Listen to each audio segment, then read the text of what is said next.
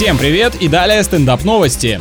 Британка пожаловалась в полицию на соседского попугая, который на нее матерился. Мы в ответе за тех, кого приручили. Но хозяин птицы утверждает, что питомец знает бранные слова, потому что копирует все услышанное по телевизору и с улицы. То есть во всем виновато общество и отсутствие специального ценза, типа просим убрать от экранов детей, стариков и попугаев. Сообщается также, что на самом деле история является всего лишь продолжением давнего конфликта между жильцами. Круто, когда в разборках люди используют изобретательность и острый ум, а не предметы. А тысячи интернет-пользователей хотят, чтобы богатейший бизнесмен планеты Джефф Безос съел картину Мона Лиза стоимостью 60 миллиардов долларов. Онлайн-петиция преследует цель поднять тему неравномерного распределения богатств. А на деле привлекает внимание к наличию избыточного свободного времени у тех, кто не способен зарабатывать баснословные состояния.